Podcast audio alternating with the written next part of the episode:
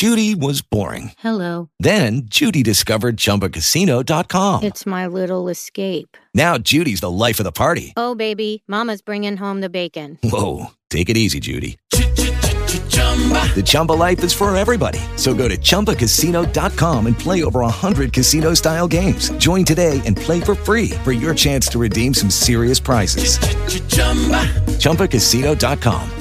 No purchase necessary. Void where prohibited by law. 18 plus terms and conditions apply. See website for details. Hey there, you've wandered onto the VUC, a weekly conference produced by IP Communications and VoIP Community. We would like to thank Simwood.com. Simwood can turn you as a developer into a telco. Our hosted PBX is from OnSip.com. You can get a URL that people can click to call you at OnSip.com slash GetOnSip. Speaking of SIP, we use the best PSTN and SIP conference bridge in the world, zipdx.com. Our website at vuc.me is on bluehost.com. And thanks to Voxbone for our world local rate dial-ins. This is VUC 623 for December 9th, 2016. I don't know why Periscope's not working. I'll leave it on a little bit longer and see if uh, there's any reason to continue it. Otherwise, I'm just wasting a bunch of bits. Our guest today is someone who was in the first year of VUC. You know that we've been going for almost almost uh, 10 years, and I'm looking at this the fact that I don't have my camera on. So here we go. Someone who was in on our very Sorry? first year, Stefan, who just stepped away from his camera. Stefan Wintermeyer. Stefan. Hi, how are you? I'm great, Stefan, and it's great to see you. And you and I met because you wrote a book called, uh, forgive the terrible accent, uh, Das Asterisk Buch. Yeah, that's correct. Close enough, right? Uh, that book was, of course, translated. And in 2007, in our very first year, you were on, you've written, so I know you wrote a book on Ruby on Rails. What, what books have you written? Let's get through that first. Um, basically, Asterisk and Ruby on Rails. Um, yeah. That's it. I thought maybe there was a whole wealth of No, no, different versions, different languages, but that's it. Right. Well, it's a it's an accomplishment. My my wife has written books in French and German. She's French, and uh, the fact that uh, you go through the process of translating and getting a book that was written originally in German. It may have been one of the first books for Asterisk, by the way, written in German. Was it? It was one of the first. Yeah, it was. It became the the standard in at least in German. The I- reference. I, I, yeah, the reference. I never made it for the for the English one. Um, O'Reilly was way too uh, big for that. But it is a good book, and I recall that it, it was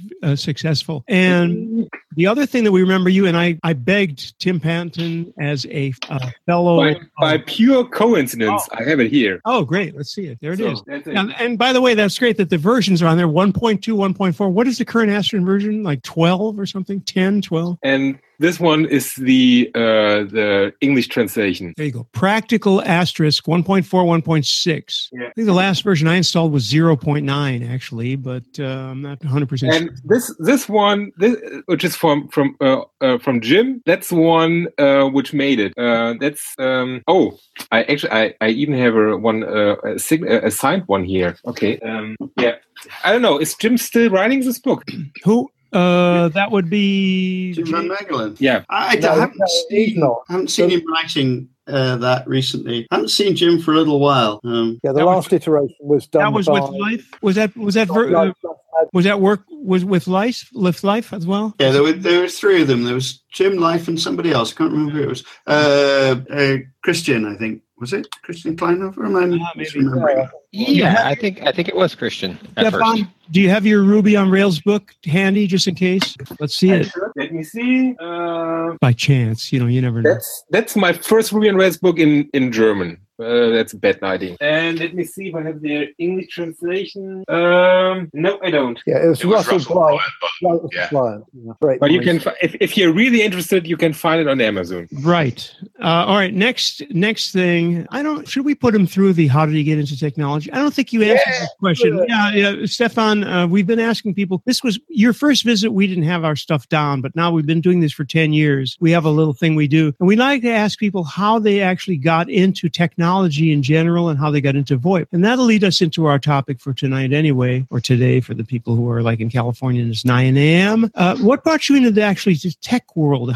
At what age were you interested in technology and, and what how did that manifest itself? Okay, let's narrow it down to computers, if that's okay, um, because technology is a wide range. range. Um, my first computer was um, ZX81. Um, it's um, I don't know how old I was. Uh, I want to say eight or nine. Um, it had a. I, I was lucky. I had the additional RAM, so I had a whopping 16 kilobit kilobyte of RAM, um, and that that was it. So um, I um, had a tough time to um, get it get the money for it. And I remember that I always wanted to have uh, to buy an Amiga, but um, that was totally out of my range um, money wise. So um, yeah that's my start. And then um, I started programming first, obviously in BASIC, and then other languages, and um, that's it. I, it just stick. That's for And- computers. Sorry. That that's for computers. Then what? And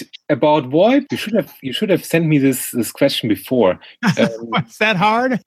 I honestly don't recall why I started with VoIP. I don't know. Uh, probably some sort. Ah, no, no, no. I do. I do recall. Yeah. Um, the, in ancient times, I had a travel agency. I organized um, dive trips, scuba dive trips, and um, uh, that that was a, the time before the internet. And I had that great idea of um, um, doing some sort of voice mailbox where people could get um, their um, new offers uh, again before the internet. Today, you would do that with a web page. And uh, so I had to create a configuration for that, and that was my start with um, voice over IP. Uh, in those days, um, I used IC- ISDN, which was super modern then, um, and um, yeah, obviously the voicemail box wasn't that much of a, a success. Web page became much more popular. Okay, I, I want to talk about your company even before we get to the new thing. Uh, but before that, I want to talk about AMOOCON because we have a fellow, uh, what's the right word for this? Anyway, a fellow participant. Uh, in fact, uh, Tim, you and I may have even met for the first time at AMOOCON with Jason, right? Was that the? fir- I think so. Um, I don't, I don't know. I, I want to say we might have met somewhere else first, like Madrid, but I wouldn't be sure, to be quite honest. We, we were both at Madrid, and apparently James Bodie was at Madrid, and I didn't meet him. And we, were, we there were hundreds of people there. I was definitely in Madrid. I, I, I don't remember meeting you, Tim, in Madrid either. No, no, I was too busy hanging out with Mark Spencer. And Right. Well, anyway, anyway. Well, I, I was too busy hanging out with Ed Guy, actually. Oh boy. How is Mark anyway? M- Mark, so Mark's story is he's gone gone off into aviation. He's going to Yeah, do. I, I see his I see his uh, his postings on Facebook every now and then. It's it's all about planes. but but the thing is that he's basically, and he he was on this show what six months ago. Six months ago, yeah, with his Yeah, he's basically going to do to aviation to avionics what he did to PBXs. Okay. that, that his view is that uh, hugely summarized it's is that the airframes are good for 30 years but the avionics is only good for a few years. So he's going to do a bunch of open source avionics which you can use to update your airframe. Um, so you can buy a, a you know a, a frame a, a small aeroplane light aircraft that's in decent condition um, but that where the avionics is just so old that nobody wants to fly it. Okay. and uh, and then you replace the avionics with Mark's open source stuff and uh, and you're good to go with a with a with a wonderful plane. That's a huge summary of what he said. It's, and probably un, inaccurate in some detail but roughly right I think Does he code it himself or because I remember early Asterisk code. I, I, I, I, I don't. I didn't ask him that. We should have asked him that, shouldn't we, Randy? Yep. Anyway, uh, I wanted to move on to a Mukon, which was a thing that with there were two or three, two, right? No, three. Three. Three. I, I honestly, I, I, I, yeah, three, at least three. Three. You may or may, you may not want- 2009, we won't talk forever on this. 2012. We won't. We won't talk forever on this, uh, Stefan and I, I, I. You may or may not want to revisit this. I just wanted to say that those of us who were there, I'm pretty sure I speak for everybody in that this this really was a great, great meeting. And there was uh, there. I know I was at two, maybe I think I was only at two, and uh, one of them was in Berlin. And that was great. And there was one in Rostock, and Rostock had all of the Digium people were there. I mean, when I say all, I mean Matt was there, and all of the guys who you generally associate. There was, in fact, there's another Matt. There's uh, uh, whoever you know, the general crowd, and that was fun. Uh, I want to give a shout out, especially to the the two guys who did the the rum drinks or whatever that was, the jugglers, whatever that was. I thought that was brilliant. You did a great job on that. I think you're really amazing for for creating events, and that's why I'm really sorry that that didn't go on because there was a lot of interesting things going on there. I met a lot of uh, people who, with whom I'm still friends. Tim and I and Jason uh, uh, Gecki, I want to say Gecko, but it's Gecki, right? Uh, who's with I guess Cisco now. Um, but we drove over, and, and I just wanted to share the memory that these guys started talking about all this JavaScript stuff that I had absolutely no idea. I'm glad I wasn't driving because I would have fallen asleep. But um, they they were on and on. But I just was so uh, blown away by the the intellectual, technological uh, talk that was going on. And uh, when we got there, you had um, let me just say one thing that I think is important about this thing that I remembered was that you had the guy from Opera, and I don't remember his name, but he's the main dude. Who, what, what's his name? Uh, Jon um, von Tetzchner. Tetzner. Right. And he, I don't know how, how to pronounce it right. Probably it's a different pronunciation. I'm, I'm not sure. but he is the and he had his uh, son or daughter i don't remember he had his child with him and he had to stop his talk at the he cut his talk a little bit short because uh, his kid was with him. But i mean it was just so fantastic to have this guy who had nothing to do with asterisk or Kamailio or you know none of that. It was just that's one of the things that i thought was great. We got a chance to meet him and everybody talked to him for a few minutes. And i mean you know opera it is what it is. Uh, i'm sure the 175 users would be thrilled to Boy, uh, just for I'm your kidding. information, I, I'm using Opera right now. No, I was there. I was joking. I was impressed to, to hear what he had to say. And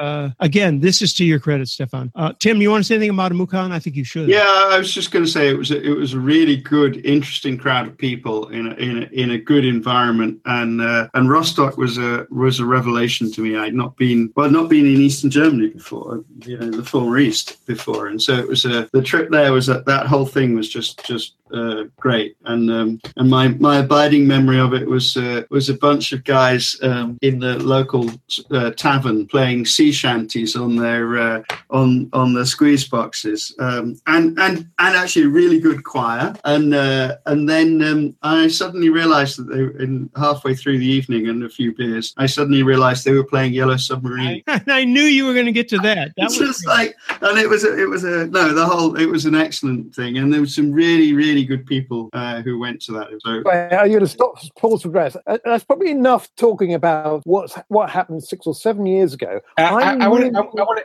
I want to add something. Something because uh, I guess people who are watching this and don't know AMOOCON are asking why I'm not doing it anymore. Um, and I would love to. I really would love to. And every now and then I think about a new uh, conference location, which would be perfect for that. Um, but uh, my big problem is um, I don't like to sell slots for um, sponsorship, and that doesn't mix with with how to finance such an event. Um, and um, just I can't cross that bridge. Um, and uh, until I don't have the money for that to just pay it, I I won't repeat it. But it it really I I, I love the event. Um, it was always a great crowd, and um, uh, it was always fun. Um, it just um, uh, today at the conference you have to make certain um, deals uh, like selling keynotes, etc. And I'm I'm just not willing to. Um, so that's just for everybody who's asking that question. Um, it's just my stubbornness. Well, maybe we maybe we can get you involved in some uh, uh, new initiative. I don't know. We are a true community. I mean, the people that are in the hangout today, and there are there are probably about fifty other people who are in the periphery who would agree with me that that um, we could probably figure out a way to get all of us involved in some new event or to attach ourselves to some existing event. Anyway, um, I was also going to mention that uh, where are you based, Stefano? You're not in Berlin, right? You're you're No, outside. yeah, I'm um, right now. I'm in Koblenz, um, which is um, an hour drive from Frankfurt. I played in Koblenz in 1974. Where were you? Um, in the next town. Um, Oh, you weren't even alive. Come on. no, no, I was. I was born in '73. Okay. yeah, right. Well, maybe your folks came to the concert. Anyway, long story Maybe. short, It's going to be one of those days where we just get stuck in the past. may I'm know, really may know, itching may know. To, No, to no, talk hey, about we are- uh, we're going to Stefan's new stuff. You ruined my segue. You ruined my segue. I was about to segue into the present now. So this is the past, yes, and it was great fun. And um, uh, it's important to note, though, that there is a community and that Stefan is one of the members and that everybody here is and that there are many, many other people involved in it. Um, so we're going to move on to, well, I was intrigued, Stefan, uh, when I contacted you to hear that your new, your newest project, which is on GitHub, by the way, right, um, is, uh, you, it comes from lessons you learned from VoIP. So why don't you walk us, by the way, if you want to, I'm sorry, I'm not good at chronological order. If you want to talk about your company first and your products, you're welcome to do that uh, just to set the stage, and then we can move on to the current topic. No, not particularly. It's it's okay. Um, Gemeinschaft, ob- right? ob- ob- obviously, uh, no, no, I'm not doing VoIP anymore. Um, uh, it's Okay. that that whole VoIP thing is gone for good. Well, it's not much of a thing anymore, is it? it's it's just um, you know in my opinion and in my experience um, whenever you set up a pbx or something some sort of web system um, there's always going to be a situation where the client is not happy and you are not happy Mhm. and it's always or most times it's not your fault like you know the phone is buggy or whatever and um, i just got so annoyed by that because if you cannot if you did a good work but the solution is not as the client expected it to be. Um, it's just a bad bad situation. And that's that was the main reason i left um, the whole VoIP business and uh, i don't know you guys are still in it uh, has it changed uh, no so Well, for Let me example, pose this question now. Do you think do you think there are unreasonable expectations on the part of clients? Are are people looking for magic bullets still? Yes, and um, the big problem, in my opinion, is that um, people are used to a PBX which has certain features, and then they buy a new PBX, and they expect that the new PBX is the same but better. But all features, all keys, all you know, the weight of the phone headset has to be exactly the same, and obviously that's not going to happen. It, there are small differences, like different voicemail box, or I don't know, and um, that is in my opinion, an unsolvable problem. Okay, I thought somebody was going to take the thread here. Um, what we need to do now is move into what you're doing now, and uh, we were talking about the GitHub project, and also, and I am loath to try to pronounce it, by the way. So let's get to that. It's um, uh, vutuv.de. Um, I'm not a power user of Google Hangouts, so uh, do I have a chance to show the webpage? Or yes, you can you can do that, or we can do it. Uh, it's on the left. There's a menu. If you mouse over on the left side, it should be the the second thing. I think it is the screen share? share, screen share. There you go. Um, okay, let's take this one here. Okay. Um, Yep, we see that. Got it. uh, what do you see? Let me. You see your page. Okay. Um, do you see my mouse? Yeah. Okay. Yeah. Um, so obviously, uh, a Vutuv is like uh, you can compare with with LinkedIn um, to make it easy.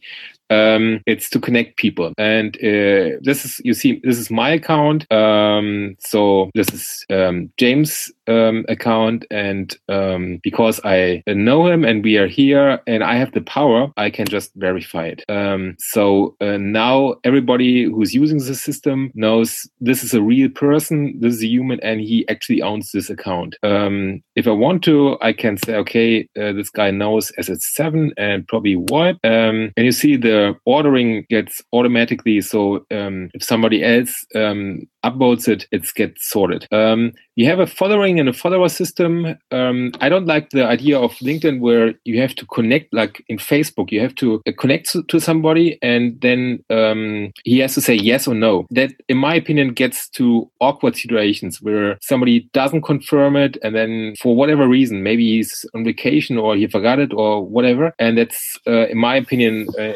invitation for an awkward situation. So I created this uh, with, a, with this Twitter idea. Um, you can follow people and people can follow you. And in the future, um, you can um, give you people you follow special uh, access. So um, my my example always is um, I want to give the teachers of my kids my private land phone number, landline number, but I don't want to give that to uh, my uh, business associates. Um, so I want to create a system where that is going to be possible, um, and that's going to be in the next version. Um, right now, um, it's uh, what you can see here. Let's go to my account. this is the the experiences uh, like like a small VC. Um, these are links to homepages, ad- addresses, um, obviously vCard export, um, social media, etc., etc. Um, it's all open source, so um, if you want to, you can have a look at the source code, which is at uh, GitHub. It's MIT um, licensed and it's free and it's fast. the aim is not just Europe and US, but um, many or all development countries. And uh, for them, it's nearly impossible to use um, LinkedIn um, because it's too big. It uh, loads like forever. Plus, um, it's very expensive. Um, like um, I have a developer in my team who is from Zimbabwe. Um, let me let me create. Uh, let me show the, the camera again. No. Um, how can I deactivate the screen share? Oh no. There you go. You got it. Okay. Um, I have a um, a developer on my team who's from Zimbabwe. And um, if he wants to uh, go to a web page like LinkedIn, it, it costs him about 50 cents because um, he's using um, a phone um, and they only have prepaid data plans. So um, for him, um, just you know opening a LinkedIn uh, profile, he really has to think about it is it worth that 50 cents? And um, most times it isn't. So obviously. Um, and my um, aim is to um, have a very, very lightweight uh, solution, um, which doesn't cost so much and uh, which is fast. Um, and it's so we don't have any premium accounts because I think it's uh, just a bad way uh, of doing business. You know, Google doesn't have them, Facebook doesn't have them, so you can live by advertising, and that's in my opinion, fair. Um, but I don't want to set premium accounts. So that's it. Um, I don't know. Do you guys have any questions? Well, you said that you you mentioned to me that you uh, learned thing. What were the lessons learned from VoIP with uh, regard to good, this? Good, good question. Um, my main lesson and that it took me like forever to realize that was um, latency. Um, like if you make a call to a guy in Sydney, Australia, then you have latency problems and it's not a problem you can you can solve because um, you probably have fiber um, and uh, still uh, on fiber uh, from let's say Frankfurt in Germany to Sydney in Australia, a simple ping takes about a second. And I don't expect light to become faster anyhow uh, in the next months. Um, so light speed is the limit we are dealing with, and um, that's not going to, to, to change. And what most people um, forget is that um, the web has the same problem. A web page in Australia is always going to be slower to use than in New York or San Francisco. And um, that was a lesson I learned with with VoIP, and I transferred it um, to um, to Vutuv. Um, it, it's actually a lot of work uh, to make that page um, so fast as it is. And um, if I'm lucky um, and get enough um, revenue, um, it's going to be even it's going to become even faster because then I'm going to set up servers on all continents, uh, which makes the um, the network connection faster because it's not uh, the package doesn't have to travel a long way. The shorter the way in the network, the faster web page will show. The, the question I have in my uh, head is uh, you, th- this is a project on GitHub. So is this a case of people installing their own? No. I mean, is there a federation or it's just there because the code is there because it's open source? I guess that's it. Huh? Yeah, it's um, it's there because I, I, see, for people I, to see the source. Yeah, I believe in open source. Um, and many people are asking me the question, why are you that crazy? And um, like putting the source there, everybody can copy it. Everybody can copy the system, do it to him or herself. Um, and I don't, I simply don't believe that's going to be, uh, happen. It's like, I believe that if Facebook put their code online, open sourced it, it wouldn't change a thing for their business because it's just if you're smart enough to make a better Facebook, you don't need their code. You just write it yourself new. And if you're not smart enough, the copy of it doesn't help you anyway. Um, so that's my um, stand on on open source. Uh, for me, it's um, I like to show people what the code does to gain trust. I think it's a, a nice way of uh, getting ideas and uh, sometimes even bug fixes from the community. But it's not like I'm not living in a in fantasy land where I believe that the community um, presents me with new features on a daily basis. That doesn't happen. Um, it's still the same core team of developers um, who are doing them. It's just it's open source. Everybody can see it. Everybody can have a look at our roadmap, at our current issues, bug fixes, etc., etc. Uh, it's just a, a, more open way of um, developing software. Do you think that people will, or do you hope that people will uh, join the effort and contribute code, or are you looking for that, or does it matter? What's what's the? O- obviously, I'm obviously I'm I'm looking for that, but it's not.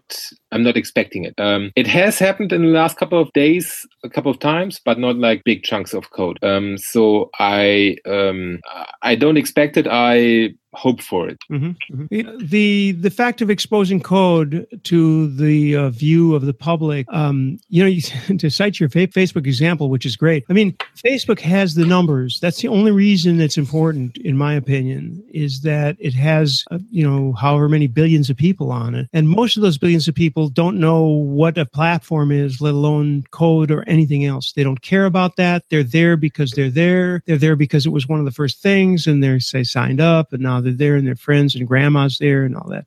Um, so I, am totally, I totally agree with you on the idea that uh, if Facebook published their code, other than a lot of snarky people saying, "Oh, this really sucks. Look what you did here." Besides that, there would be little effect. There's not going to be a second. There's not going to be a Facebook competitor based on someone taking their code and going, "Well, I could do that, and I'll change this and this, and I'll change it instead of green, blue, it'll be green." That's not going to happen. Um, on the other hand, if there were to be found a serious security flaw in something that you've published, there's a chance that someone could could say, "Hey, did you see on this in this function that there's this thing happening?" And that would make it certainly easier than talking to Facebook about a a, um, a, a fault, a vulnerability in their code because we don't have their code. So yeah, there's that. Um, I, I, have a question, by the way, from um, Jay that I want to kind of scroll off here. Let me get back to it. Jay is uh, big on governance and policy decisions. So he asks, how will governance and policy decisions be made regarding the platform? It's a good question, but it's a kind of a general. Uh, how do you see that? In other words, when he says policy decisions, I'm not sure if what that would be enumerated, uh, unless Jay wants to chime in. Go ahead, Stefan. Okay, let, let me let me put it in in VoIP terms. Um, I'm the Mark Spencer of Ubuntu. Right. It always is going to come down to what you want and don't want on your platform. Yeah.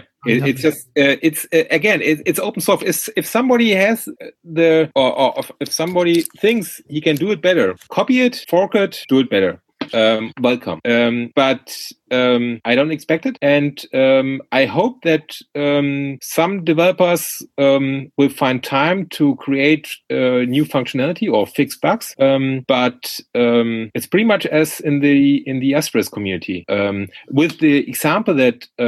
I uh, never liked the licensing model of Asterisk, like the dual licensing. That's like for me um, in German, we would say it's nicht Fisch, nicht Fleisch, which means it's neither a fish nor is it steak. Um, and so, um, I love me, that's a great expression. I want to I want to absorb that. That's fantastic, and I'm sure there are equivalents in every language. That's excellent. Um, so, what is the equivalence in English? Neither fish nor fowl. There you go. Okay. Um, so yeah, uh, I I never liked their uh, dual licensing model. Um, I think it's um, it's it's a show. It's not open source in the in the in my like um, in my understanding of it. And um, I think you're absolutely right, Stefan. And it leads to all kinds of problems. It slows things down. Take for example the huge amount of time it took them to to implement the Opus codec on on Asterisk, which was due to uh, all these kind of worries about legal things. Yeah, there, there were very specific reasons why that, that didn't happen, which at some point I might divulge. But anyway, um, so I actually I also had a, a,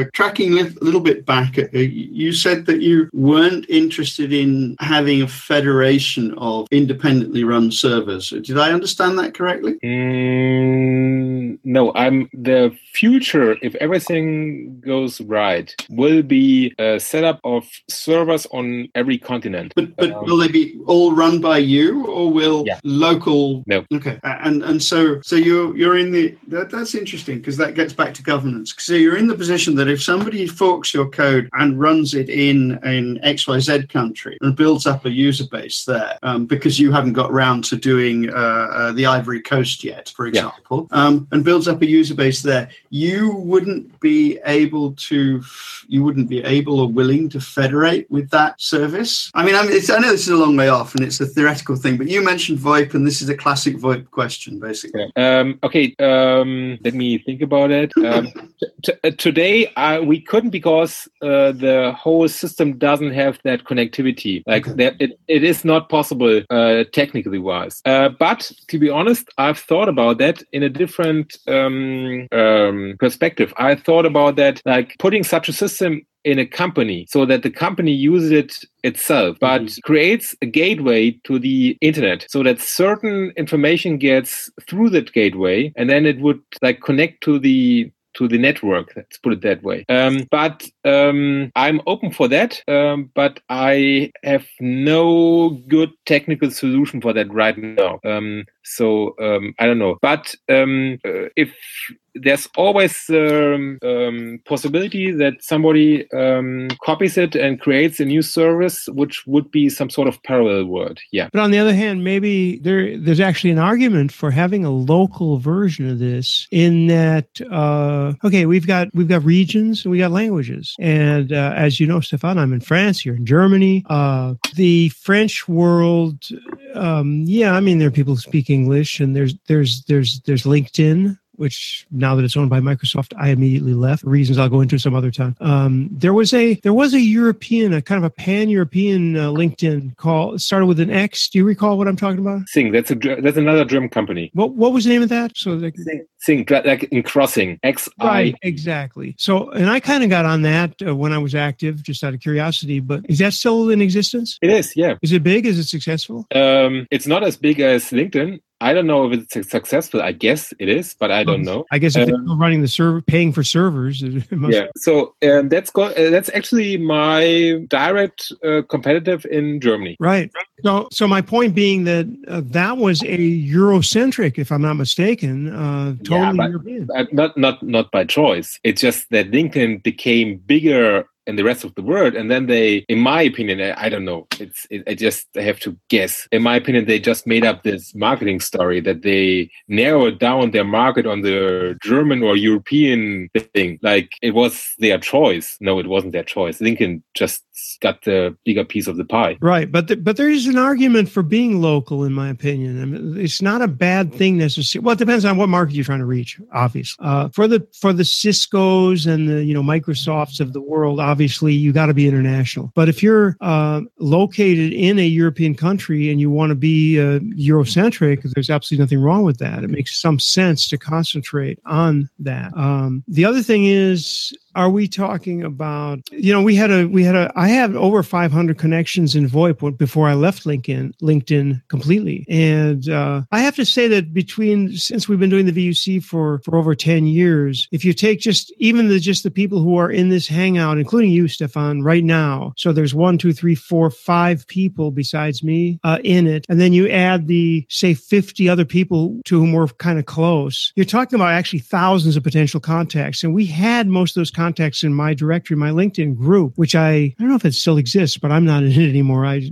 microsoft just microsoft just disgusted me totally and i left. But the point is these are people who actually know each other by reputation. And it's you know how there's the six degrees of uh, whatever that is? Well most of us know each other within one degree. If i don't know somebody certainly one of you knows that person. Remember we were talking about michael from poland for example. Uh, someone might say well, do you know this guy? And yeah i do and he's authentic. So this is the validation, this is the verification that you're doing and that LinkedIn kind of does with their with their very spammy, well, so and so knows how to tap dance. Do, do you agree that you remember those what are they called endorsements? Well, that was an idea that whose time came and went. Uh, but anyway, you kind of have that. So, so you know, there's a there's a there's a whole game about endorsing people for Yeah. things that they don't do. Of course. Um, it's like you know, humorous, like endorsing me for COBOL or or um, or uh, I've forgotten what it was, but it's like you know, just just uh, um, people who do hardware endorsing them for Ruby on Rails, or you know, just like this this random s- things that they don't do that will annoy them as being as endorsing them. You know, um, so I, I think it's great. I think that's a, a wonderful subversion of the platform. Well, That's Steph- by the way. By the way, that's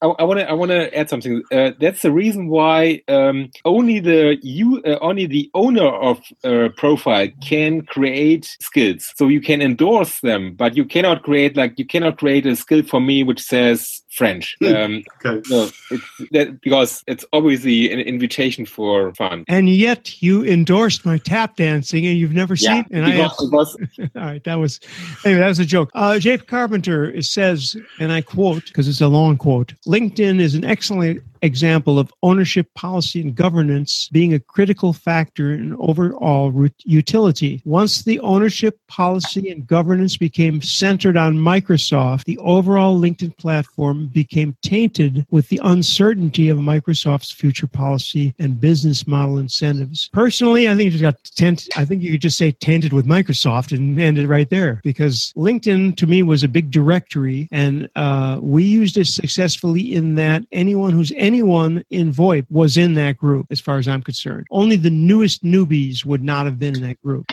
Uh, anyone I know who has anything to do with VoIP was in our group. A group, it was a pretty loose thing, actually. Group directory, a list of people. Uh, you know, the I assume lots of people in Polycom, Cisco, but also people in uh, in uh, Tropo and everything else. You know, anyone who's anyone, Gemeinschaft, all you're all you were all in there. I'm sure Stefan, you were probably in our LinkedIn group probably yeah. you know, I mean, we, we weren't active in anything. It was just a list of names. But the, the advantage was you were able to uh, uh, contact people. And occasionally people would ask me for intros. And of course, I'm happy to do that uh, based on the fact that I know people are authentic. Uh, but anyway, um, Jay's comment is that Microsoft tainted LinkedIn. I think LinkedIn was kind of already, I don't know. I, what does anybody think of LinkedIn before and after Microsoft? So I, I miss the, the, the one feature of LinkedIn that I liked that they axed was Card Munch. I, I really, really miss Card Munch. Um, I, I, find that surprisingly few people knew what it that it existed, but it was this thing where you could it was an app on your phone where you could take a picture of a business card and it would automatically over 24 hours update it would upload that to LinkedIn and you could tick it off and it would then get added to your LinkedIn. So it was uh, for, for, for I've just done a, an exhibition and we came back with a stack of business cards and we're kind of processing our way through them at the moment. But, but Card Munch just made that massively easier. Um, and, I, and they, it was a great feature and they switched it off. Well, I think that's a Do key you, have, do you have Stefan. a GitHub, do you have a GitHub account? Yes. Do me a favor and create a feature request. Okay. Um,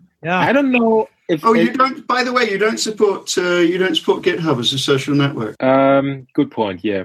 Um, Just so otherwise you'd know I had a GitHub account. Yeah. Yeah. Good. Good point. Open a, a, a feature request for that too.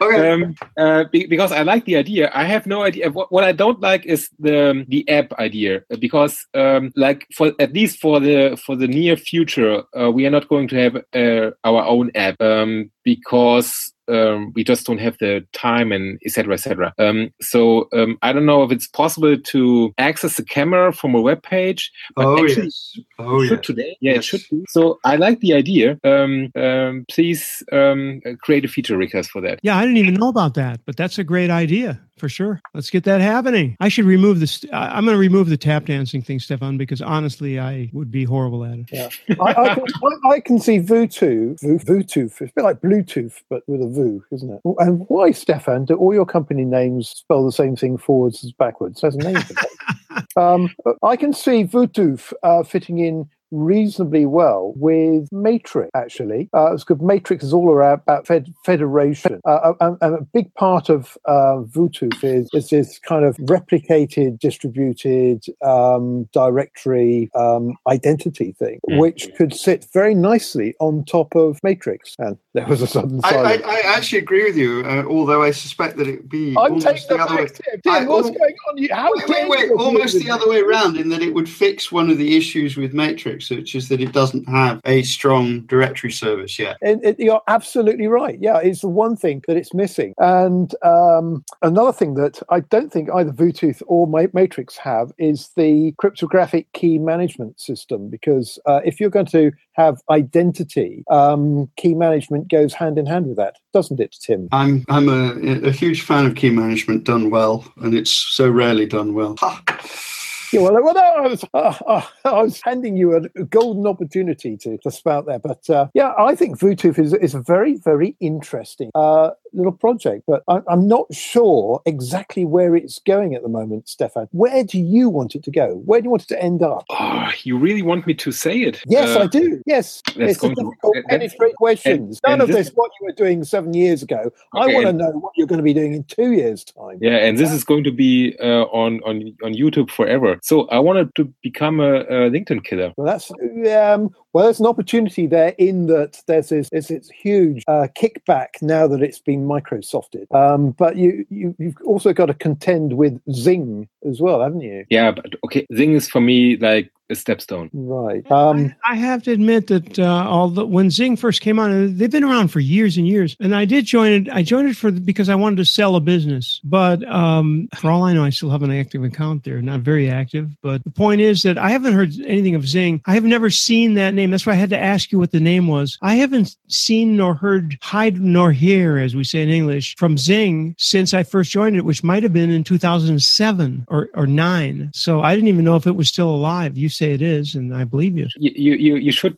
um, check your spam account, uh, your spam folder, because normally they send as many emails as LinkedIn does. Well, I probably I probably um, deleted the account because I occasionally, eventually, I do that. You know, because I join everything, and so I join everything, and then I get these emails from something domain name I don't recognize saying it's been a few weeks since you've been around, and then I go, what What was this even? You know, so I, I probably deleted that, but I should go take a look at it again. Anyway, long story short is that I haven't seen it anywhere. You know, you see things, you see Slack. It is, it is, it is very active in Germany. It is very active in uh, other uh, German-speaking um, countries, um, which was a big surprise for me too. That um, like many new Vutuv users um, are coming from uh, Switzerland and Austria, um, which I didn't expect, uh, but it's happening. Um, and uh, so for for a thing Xing, and I, actually I don't know how they are pronouncing, pronouncing it. Um, that's their market. Um, as I said, I don't think it's by choice. Okay. Well, anyway, um, I'm not that familiar with him. I've asked Jay Carpenter to come in because he's not dialed in, but he was listening on YouTube, I guess, and uh, he'll come in. He's got some interesting questions, and he's always actually he always has interesting questions, but uh, this time he's agreed to join the hangout, so we'll get get him in on that. Anyway, that's. I just think it's funny that there's this big thing that exists that I haven't heard a word about in like seven years at least. I'll have to go. I should go through my oldest email account to find my, you know, when you when I first joined, I probably saved all that stuff and see what it was all about. But that was a specific thing in mind. The YouTube, the sorry, the LinkedIn, um,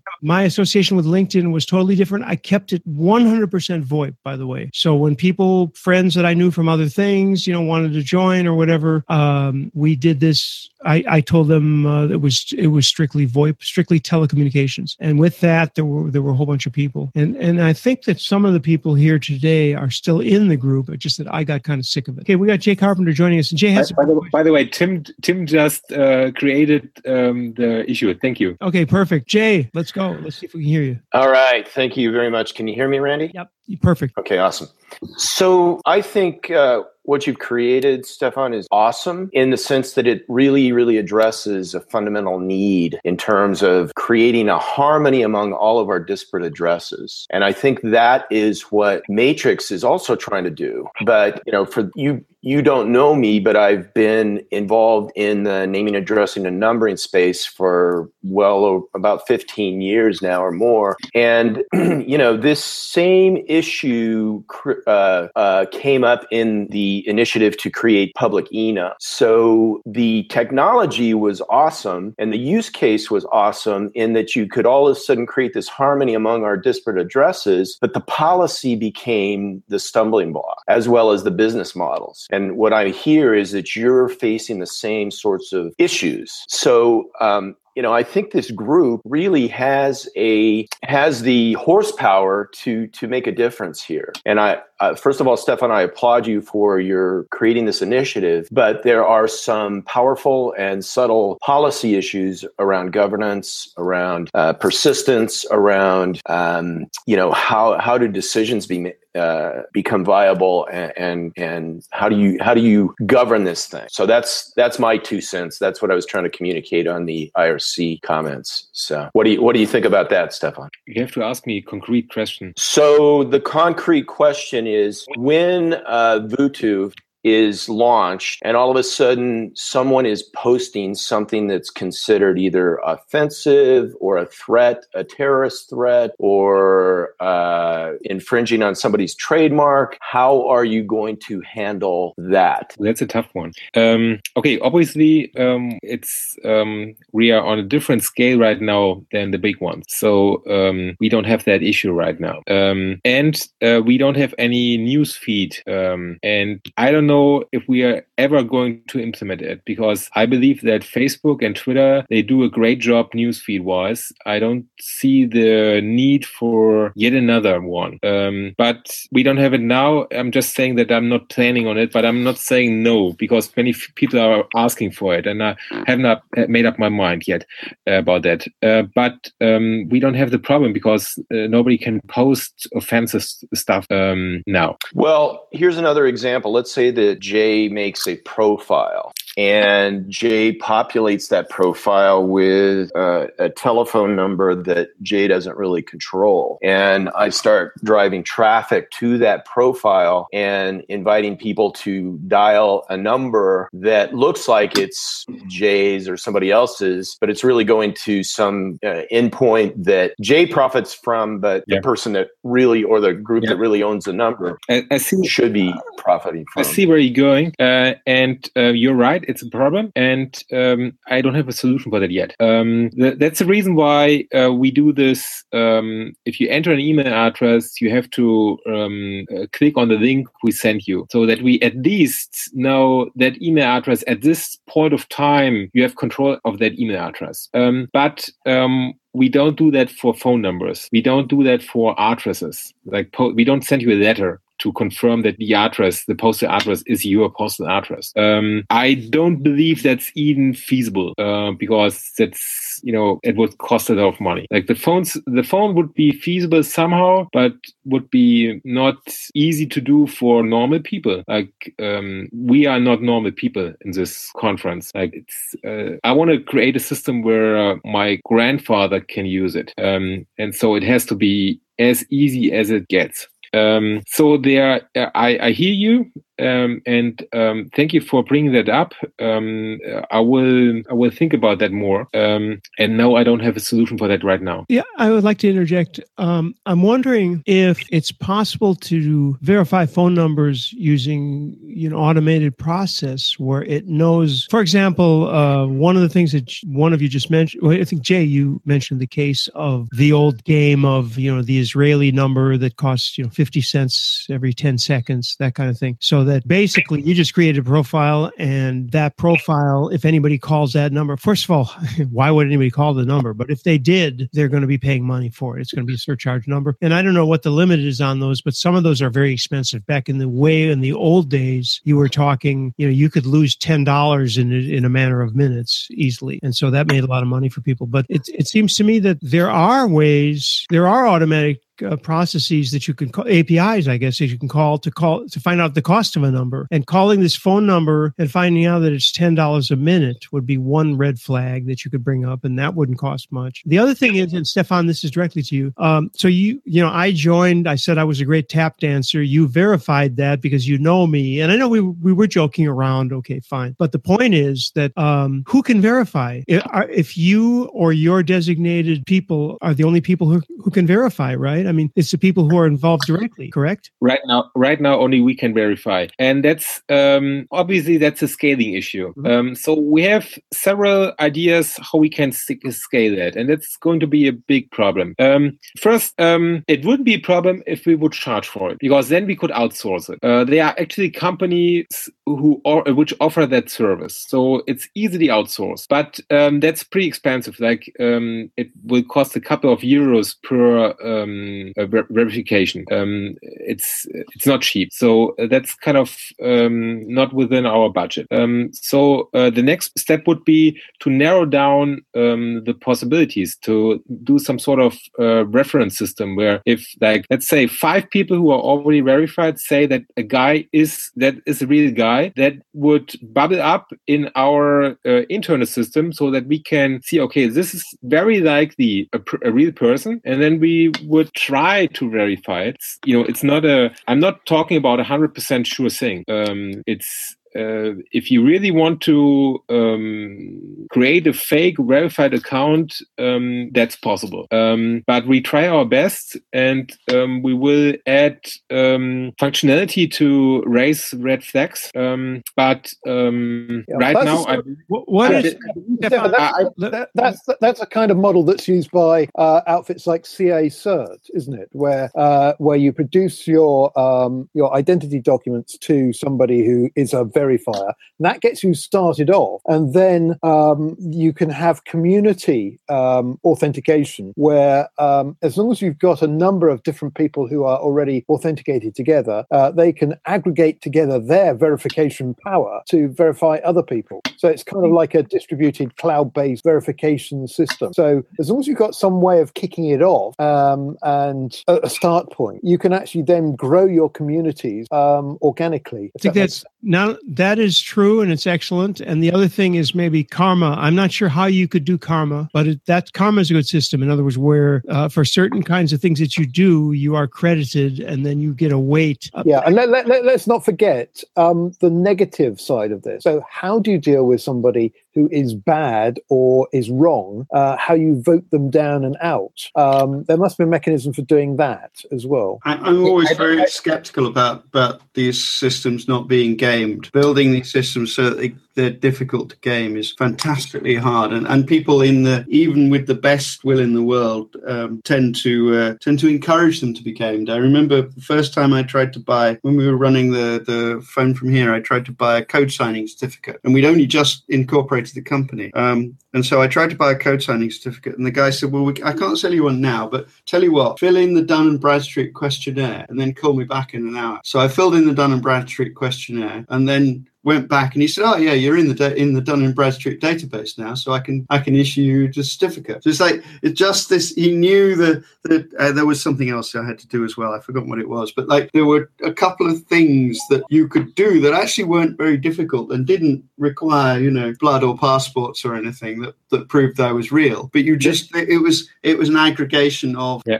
Let, let me let me. I I hear where you guys going, and you're absolutely right. But I'm not searching for a hundred percent solution. I'm searching searching for something which is better than now. They're always you. I don't believe in a system which can't be gamed. Uh, it's just a question of the effort. But if we find a system which is better than everything we have right now, it's worth the effort. Like the verification system at, at Twitter, it's not 100% foolproof either, but it's very good. So we can live with this. Let's say I don't know half percent or so uh, fake accounts which are um, verified, or maybe less. I, I, I really don't know. Um, and I'm I'm fine with that. I don't search for a hundred percent solution. I know that's nearly impossible, if not impossible. Yeah, and the way that you you get more certain is you build up layer upon layer upon layer of verification, different factors. Uh, and you're right, Stefan, when you say that uh, that Twitter isn't perfect, but it's not bad, and you can use that as one layer of your verification uh, uh alongside, I don't know, LinkedIn, and uh, and uh, if you've been running these things for some time, and then you're you're then federated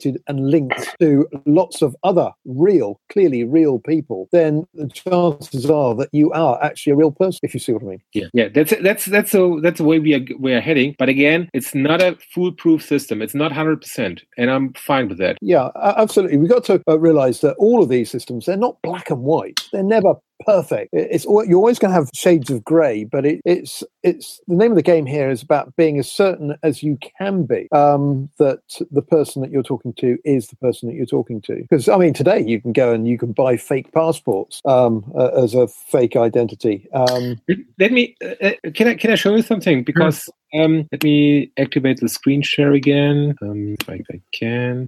Okay, so um, again my account. What I'm, what, and this is already happening right now, that people are scrolling through the page and see, okay, Elixir. Let's click on that, and then they see, ah, okay, this is all in German now. Um, but um, the idea is to um, see people who have the same skill and um, to who are connected. So you have one view where you see the same skill on a worldwide base or on a country base, and then you have a view where you see um, who is good in that skill in my within my peers. Um, so we can narrow it down, and um, that is something I I like to. let me deactivate the screen share. Yeah, sorry for that. Um, where I already see that people are browsing through the system just to get an idea who is doing what and how can I find a PHP guy in my town? What? Um, so, Stefan, I, I have a question. This is Jay. you said you had uh, 10,000 users that populated the system within a very short period of time. I think it was like a week or something like yeah. that. But did you experience some sort of viral adoption that happened? Is that is that how that happened?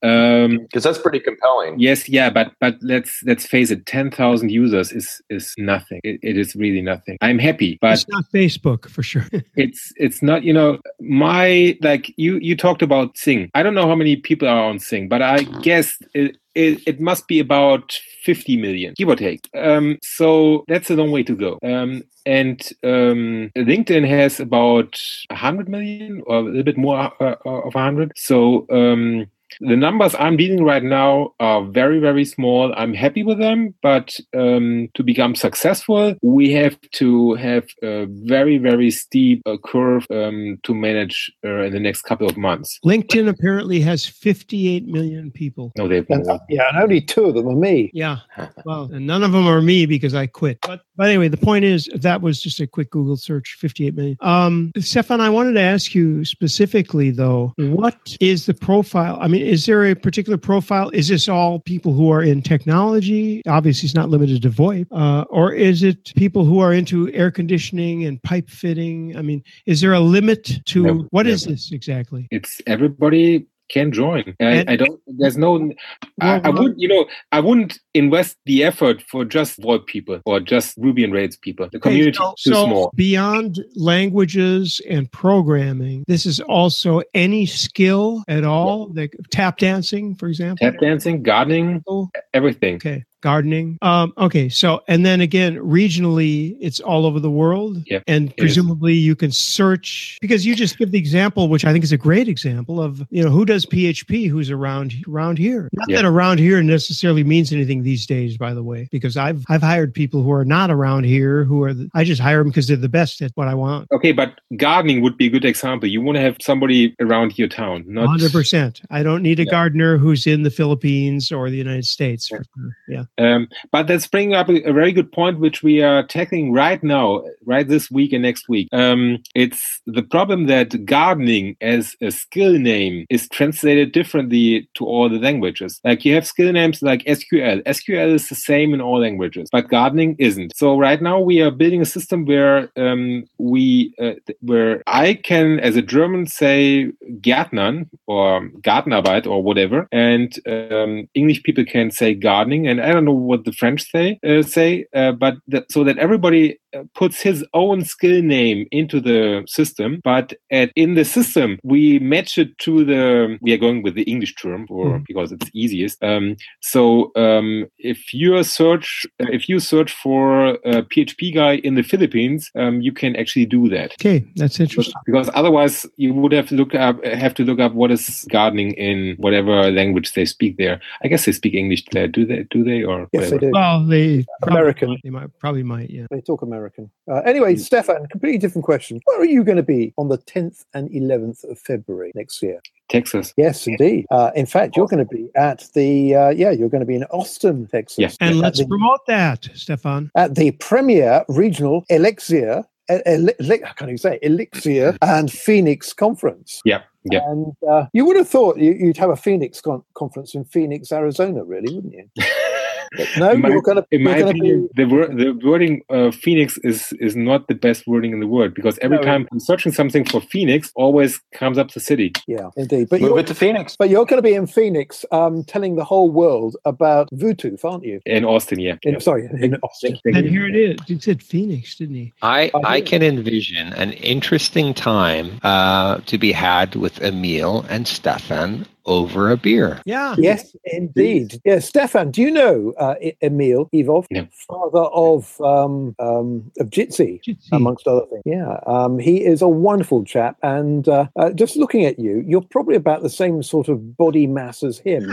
You could yeah, go and have. You, you do go and not have, want to take Stefan and Emil out to dinner the same evening. I can. Tell well, I'm thinking about breakfast. You know, oh, triple well. triple breakfast. All kidding aside, that's a very good point, James. Thank you. Uh, I I am. Uh, I'm I'm thinking that would be, and, and as I am only two hours away from Austin, that would be a, a quite an interesting outing just in general. Yes, you'll have to do that. Stefan, um, Jitsi was originally the Jitsi uh, it was a SIP communicator, which you probably knew about, and Jitsi turned into a video bridge. But anyway, yeah, you folks will all meet there, and that's great that you're that you're speaking there. G- give us those dates again, James, and the place. It's the 10th and 11th of uh, February in Austin, Texas, and uh, I posted. Well, there's there's a link. If you go to the home link um, on the link that I posted in the IRC, that'll take you to it. Lone Star Elixir.com. Yeah, just for the un- uninitiated, Stefan, just explain what Elixir and, Phoen- and Phoenix are. You won't believe it, but Elixir um, is to make it. I, I, will. I won't go too deep into it, but it uses the same technology as does Erlang, and you probably all know that Erlang was created by um, Ericsson. Er, yeah, Ericsson. Sorry. Um, and it was created for um, P- uh, for for VoIP switches. Yeah, um, telecom stuff. Yeah, yeah, telecom stuff, and um, that's one of the reasons why it is so battle proofed and um, quick. Um, and um, so I actually I dived into Erlang uh, the first time when I was still in the VoIP business, and but I didn't. It's very it's very complicated, and I'm very I'm very simple minded. So, um, well, you're right. It takes a very special type of person to get into Erlang. Yeah. Very cool. So, so um, I didn't make it. Um, but um, Elixir, um, as I as I said, uses the same um, um, key components. Let's put it that way. Um, the beam. Um, and therefore um, it has the same advantages like uh, what my favorite advantage is um, uh, hot deployment so uh, we like we deploy normally like 10 times a day um, and we don't have any downtime thanks okay. now, now, you're, now you're talking andy smith's language he's mr hot deployment deployment. I'm, I'm, I'll keep, keep talking, keep going. Uh, and for me, I'm coming from the Ruby on Rails world. Like zero time uh, deployment was like a myth. Um, it's it's doable with a lot of pain, but um, it is very expensive, and it's not it's it's still not easy. And uh, in in Phoenix, uh, uh in in uh, in the Phoenix framework, uh, which is built with Elixir, it's like super simple, super easy. You can uh, hot deploy on a whole um, server farm um, and don't have any downtime at all. And I really I like that feature. And I totally lost track what the question was. Oh well, what's Elixir and Phoenix? But you just was there a question? Actually? And well, that was what the question was. I'm just pasting the links and it, it, it, was an invitation to explain, and I think you've done so quite well. Thank you very much. I've, I've actually learned something myself. I, sh- I shall uh, probably spend most of the, the weekend looking at your links here now. I want to. Um, it's but uh, but I have to warn you, it is not easy. Um, it's uh, it took me quite a while, and um, I'm still not not very good in it. Um, but it, it is fun, and um, uh, it gets you out of your comfort zone. And we all yeah we all know that we always do our best work when we're out of our comfort zones. Yes, and I'm still trying to find it though. Having said that, I would like everybody, I'm going to turn off my camera long enough for you to see this link to go there and subscribe, or uh, not subscribe, but go there and join it. There's no cost and there's no danger. Uh, we're totally behind this, and we'd like to see all our friends there. And from there, maybe we can b- build a kernel of uh, something interesting because uh, Stefan has done just that. Okay, I'm going to come back because I'm really into showing my own image, right? You can see that. Let me link that a couple times to show that I'm actually in charge. All right, there you go. So Tim, Tim sorry for interrupting. I, I, was just using Bluetooth and I saw Tim Panton, but no avatar. So you have he to had to go. He had to go, and he's gonna he's gonna be he, back. Let me. He's not real. He's not real. You know that. Let me let me open this up to anyone else who may have some questions or comments. Jay, if you're still here, you're welcome to uh, chime in. Otherwise, uh, James, Andy, Michael, uh, we're getting close to we, we seem to be running closer to 90 than 60 minutes these days, but um, doesn't matter because the cost of the satellite feed is the same. So if anybody has any questions, 50x, let's no. anyone. My my com- my comments, Randy, to Stefan and everyone else is um, I think this is a, an awesome area for exploration and innovation, and it involves technology, policy, business models, all of it coming together. And I think this is a critical need to be addressed. So. Um, um, you know, I really acknowledge you, Stefan, for and I got your commitment to create something that's that's uh, a better service to many. So thank you. Thank you. Uh, please, uh, if you wanted, or uh, I know that the system is not perfect, uh, probably will never be perfect, but uh, please do me a favor and whenever you have a, an idea or an idea to improve some, some, something, send me an email or create an issue. Um, that helps us a lot. Yeah, cryptographic variables and verification of telephone numbers are probably both good ones. I think Jay would agree with me with, the, with, the latter. Absolutely. That's exactly what the IETF Modern and STIR uh, groups are wrestling with right now for what's next in telephone numbering and addressing. In fact, Jay, so. you ought to come on this show sometime and talk to us about those projects because they're absolutely fascinating. Even if Stir is uh, kind of um, got itself into a kind of not so much stirring as quick drying concrete thing. Did, did you did you see the glorious thing? I, I may have missed you discussing this because I had to pop out. But uh, did you see the glorious thing about the the new response code in SIP called six six six, which is not wanted here? uh, and and the idea the idea is that you would explicitly have on on your phone you'd have a, a spam button that you press to mark this call as spam. Yeah. It would go back to the operator who would register it as a 666 and never send you one from that caller ID again. Which uh, I I think it's an interesting idea. It won't get implemented because the operators make too much money out of cold calling. Yeah, that is a problem. Well, if if I heard Stefan correctly, he is addressing that use case of that you basically want to different options to different segments of our communities. Yeah.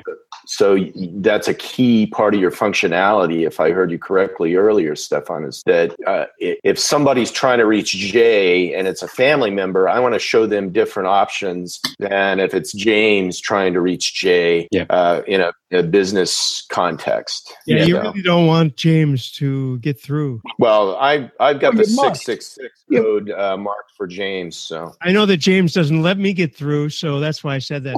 Anyway, we're going to be like you, We're gonna like- well, we'll talk about that in a minute in the mature audiences. But before we get to the mature audiences segment, um, let me just make sure that we've covered everybody in the not mature, the immature audience. Uh, does anybody else have any comments, questions before we terminate this session, which has gone for uh, eighty-three minutes now? Anything else? Any other un? Any new business? Oh, wait, Kathleen. Quick question about sign up. Is Miss? Or this is actually, um, Stefan. This is a, an important point because this was commented on before. Mrs. for women in general in German, or is there a Ms. equivalent? Um, Stefan, you need to look at the gender issue because what you call gender is in fact what in the French call civil civil title or your official title, which is you know Mr. Mrs. Ms. because uh, everybody falls in those regardless of your gender. In other words, gender is one thing. Civil, civil. Um, what's the English equivalent of this? Civil, whatever. Your title is a different thing. So the Mister, Mrs., Ms. is not gender. And someone actually made a comment about that just before we started as well. That's something that needs to be probably addressed. It's just a question of language. Yeah, and and why why is gender important? Well, it doesn't matter, except that it needs. No, it isn't. No, no, no, no, no it is. It is. I, I want, I want to address that. It is important for one reason.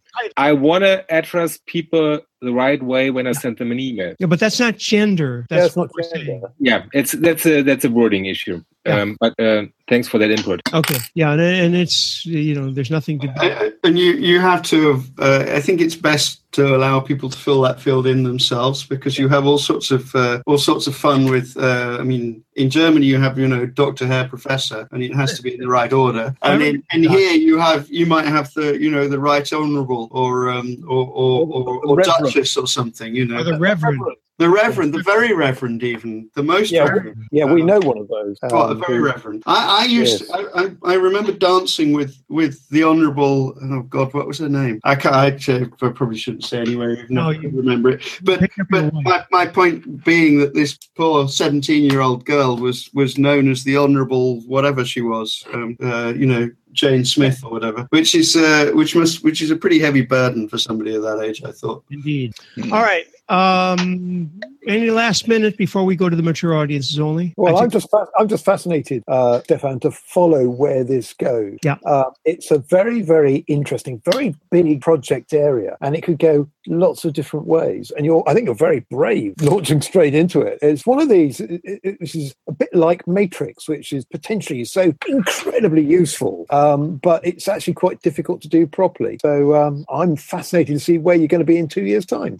That's that's not wait for two years. That, that, that's that's talking again. Talking again in a year. or Well, even six No, months. no, how about our 24 hour Voipathon? He can come back for that, can't? That's a good point, Stefan. We're going to be doing that in the next few months. Yeah, and Meantime- Stefan, we, we we have to get you in the same room as Matthew Hodgson from Matrix, and I suspect the optimum place to do that will be at Kamailio World in Berlin Ah, in, yes. in, in Not- May. Is it? Not that far, Stefan. Why don't you apply Yeah. for a talk and do a talk and meet us all in Berlin, 8th to 10th of May? You, it's easier for you to get there than for any of us. What do you. Let me let me think about that. Okay. Um, think about it? I will write you about it, and I want to. I'm putting this up with my uh, beautiful portrait uh, for the URL for everybody who's watching this to jump in and sign in. We will be talking to all of you very soon. Stefan, it's a great pleasure to see you again. thanks for having me. Thanks for accepting the invite, and we will be hearing from you soon. Thanks to everybody who participates to the VUC within of the VUC, whatever the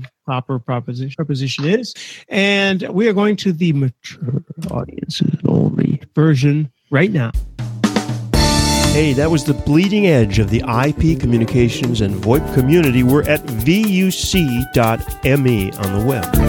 Thanks to Simwood.com, who can turn you as a developer into a telco. Our host at PBX is provided by OnSip.com. The site at vuc.me is on Bluehost.com. We use zipdx.com for our wideband, full featured conference bridge. And our local rate dial ins are from Voxbone.com. Every Friday, 12 noon Eastern Time. See you next week. Lucky Land Casino asking people what's the weirdest place you've gotten lucky? Lucky? In line at the deli, I guess? Aha, in my dentist's office. More than once, actually. Do I have to say? Yes, you do. In the car before my kids' PTA meeting. Really? Yes. Excuse me, what's the weirdest place you've gotten lucky? I never win and tell. Well, there you have it. You can get lucky anywhere playing at LuckyLandSlots.com. Play for free right now. Are you feeling lucky? No purchase necessary. Void where prohibited by law. 18 plus. Terms and conditions apply. See website for details.